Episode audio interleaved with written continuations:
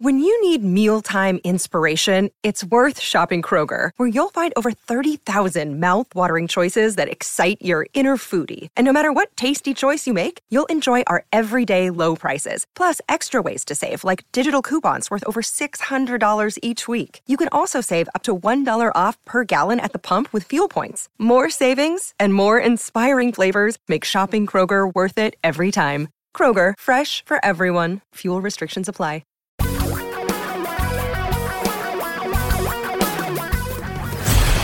Reality radio for a really great future. We're talking real money. Hi, welcome to the midweek, the midweek edition of Talking Real Money, the daily podcast. And this is a special double feature day because you get the weekend podcast out and about and online today, too. So, a couple of podcasts for you today. I hope you enjoy them. I'm Don McDonald. Glad you could join us for the new daily podcast that uh, I'm going to try and put up every day unless I take a vacation or something because it wouldn't be fair to make Tom do them since it was my silly idea. Thanks for being there. And remember, during every edition, if we have them, we will take one of your calls and answer it on the podcast. The number 855 935 Talk, 855 935 8255. Today, I want to talk about you. Again, you. And one of the things, or actually two of the things you want when it comes to investing. What are the two things you absolutely want from your investments, generally speaking? I know there are a few exceptions out there, and thank you for being exceptions. What do you want? Anyone? High returns. Yes, you're right. What's that other thing you want? No risk. Correct. That's the other one. Yeah, you you are the kind of person that makes stockbrokers and insurance agents very, very happy. because that's the ultimate dream. Oversized returns, undersized risk. I think a, uh, a, a late queen of France many, many centuries ago, well, not many centuries ago, a couple of centuries ago, coined a, a catchy idiom for that. Something about wanting to eat our cake and have it too. You may want high returns with little or no risk, but getting a return with little or no risk is not possible. Sometimes it seems that it happens, but the risk was there nonetheless, whether you saw it or not. Now, the financial product peddlers out there love to promise purportedly high premiums. That's a lot of P words was very alliterative. Uh, high returns. They want to tell you you can. Oh yeah, you can make a lot of money, and and oh we'll we'll get that risk down next to nothing because we're good. I mean, it's the lie. It's the lie that underpins the indexed annuity industry. You know, these insurance policies where you get the return to the market with none of the risk. Big, fat lie. It's not true. You don't get the return to the market. You get a tiny fraction of the return to the market. It's also the lie that sustains the hedge fund business. These guys who tell you we did a I, I did a show on it this week. Go check back the old ones. Hedge funds claim to be able to make you money in rising markets and protect you in falling markets and the reality is they're not doing that. In 2018 when the market was down, one group reported that hedge funds made on average a negative return of 6.7% where the S&P 500 was negative 6.2%. That's not saving you. It's the business model for stockbrokers and active mutual fund managers because they tell you they know when to get in and they know when to get out of these investments because they're smarter than you are. They're not because they can't know a thing that is ultimately unknowable. The future is unknowable. Certainly it's guessable, but when you're guessing, you're gambling. You're betting. Betting. Oh, I bet the market goes up next year. I bet the market goes down. Do you think either one of those people know what it's going to do? They're guessing. They're betting. And they're betting with your money. However, here's the issue. You so desperately want this lie to be true that in many cases you totally suspend disbelief and you follow these prognosticative prophets mindlessly. You're just like sheep. Oh, you told me you could do that. Well, please, I will follow you and give you my money. And it may work for a while, and you'll say, look, they were right, it worked. But you forget that people who gamble in a casino wouldn't be going if they didn't succeed quite a bit of the time. If they always failed, they'd never go. And the other thing you need to do is ask yourself who drives the nicer car or lives in the bigger house, you or your broker? Or even better, you or the hedge fund managers? Just watch Billions sometimes on sometime on Showtime and, and you'll see who's doing better than you are. The hedge fund manager. Investing has to involve risk. It has to. Gambling involves risk. Investing involves a risk, though, that is a little bit more understand, well, manageable.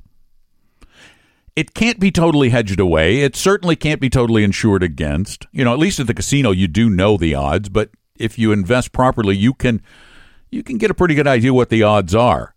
And the other thing you need to do, and I'll repeat this over and over again until I'm blue in the face, you need to invest in a way that you both completely understand, undoubtedly understand. You go, oh, I totally get this. I bet you don't totally get what any of your money managers, active money managers, are doing with your money because they they're designed to be baffling. The other thing you need to know is what is your risk profile, not just your risk tolerance. What's your risk profile? You shouldn't take more risk than you need to take, and you should make sure your portfolio reflects the level of risk that you can stand. And again, that's why we offer a risk quiz that's free and there's no obligation, free and no obligation. I'm absolutely serious. It's what we do. Check it out at talkingrealmoney.com. Also, give us a call. Call me anytime, 24 hours a day, seven days a week at 855 935 Talk, and we'll answer your questions right here on the Talking Real Money Daily Podcast. Kind of like this one. Uh, my question is about Roth IRA contributions. Uh, throughout 2018, I've been making contributions to dollar cost average my way to the $5,500 annual limit uh, into a Vanguard Roth IRA. And at the end of the year, I've had an unexpected windfall that puts my 2018 MAGI above the income level to where uh, to where Roth IRA contributions aren't allowed. So my question is, what should I do with the money that I've been contributing all year, now that I'm not eligible to contribute? Oh, that kind of stinks. You're doing so well. You're making all your contributions. You've got that nice Roth IRA. Well, I guess it kind of stinks in some ways, and congratulations in others since your income is now higher. So you've crossed the threshold where you can no longer contribute to a Roth IRA. If you're married and filing jointly, it's like uh, I I don't have it right in front of me. It's around two hundred thousand, somewhere around one hundred ninety. I don't know, right around there. Um, so you can't contribute to the Roth IRA. If well, you uh, yeah, you have to take it out. You have you have a couple of choices. One, you can take it out before you file your taxes, which is typically April 15th, but could be longer. You can just take it out, do whatever you want with it. Or you can recharacter. Well, no, I, I forgot. You can also ask your IRA custodian, Vanguard in this case, to apply the contribution that can't be made to next year's Roth if you think you're going to be below the allowable limit in 2019. You can do that.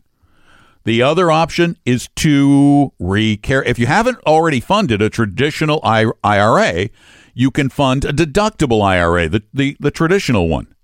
So you can move that money from your Roth, just have Vanguard move it into a traditional account. It's called recharacterization. And you have to do that by I think it's October, the October 15th filing date next year, but you might as well get it out of the way because you can take the deduction against your 2018 income tax. So those are your options. They're all pretty good options.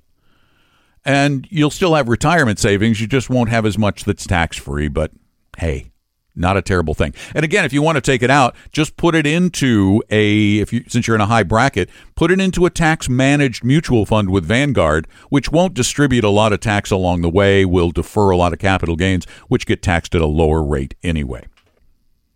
And that brings us now finally to our word of the day, which I thought fittingly should be IRA. Because we say it a lot, but you probably don't know what the heck it is. What is an IRA? An IRA is an individual retirement account.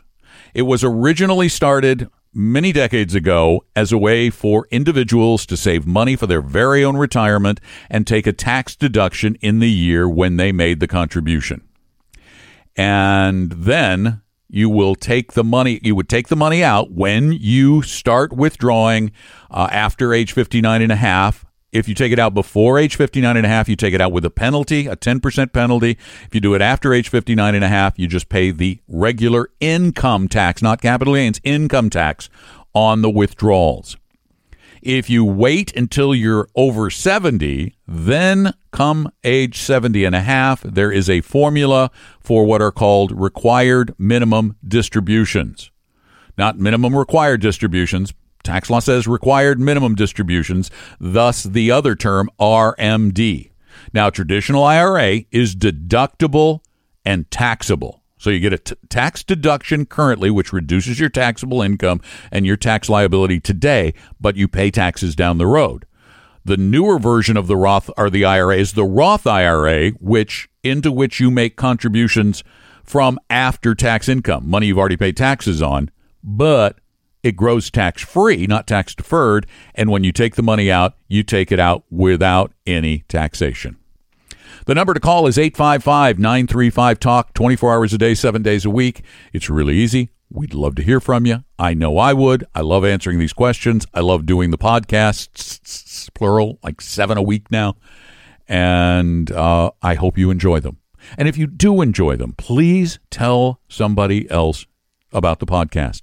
Have them go to their favorite podcast service and subscribe, particularly Apple Podcasts, because it's the biggest and we want to get on that front page of the best investing shows.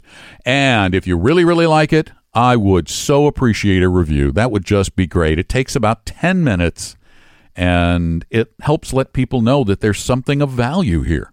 So, thanks for doing all the things you do. Thanks for listening to the podcast. And I will talk to you again in another one tomorrow. I'm Don McDonald. Talking real money.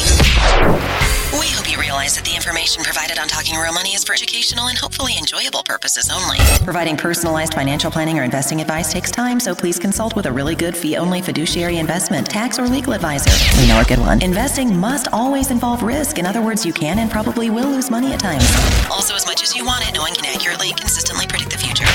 So, past performance doesn't tell you a darn thing about what the future will bring. Unlike many other programs that say something similar, Talking Real Money is not trying to get you to buy or sell any financial products or securities. Instead, the program is provided as a public service by Vestory, a only registered investment advisor. Thanks for listening, and please visit talkingrealmoney.com for more information and disclosures. Uh, that should keep the lawyers happy.